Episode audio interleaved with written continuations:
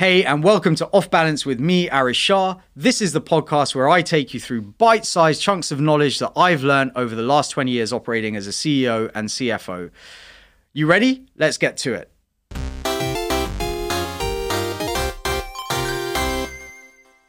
hundred percent of forecasts are 99% inaccurate. Okay, I'm being a little bit tongue in cheek here because ultimately my role as a CFO is to build you forecasts that can help you plan and make better decisions. But the reality is that when you're operating at relatively early stage, those forecasts are based on limited data. And to get really accurate forecasts, you need really accurate and consistent and long term data.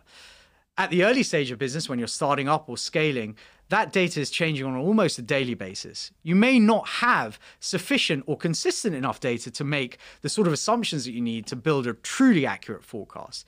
So let's sort of play this out. How might this work? So let's say you've assumed that it's going to cost you uh, £25 to acquire a customer.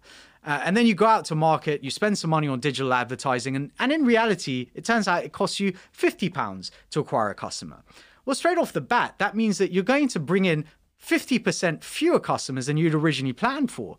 That's going to have a knock on impact on your revenue numbers and ultimately your cash flow. And that means that your forecast is going to need to be adjusted with those new assumptions. So, the one thing to really bear in mind here is that your forecasts will always output information that is not going to be highly accurate. But the most important thing is to focus on the assumptions that you've made and change those assumptions as you get new data coming in. And that's why 100% of forecasts are 99% inaccurate.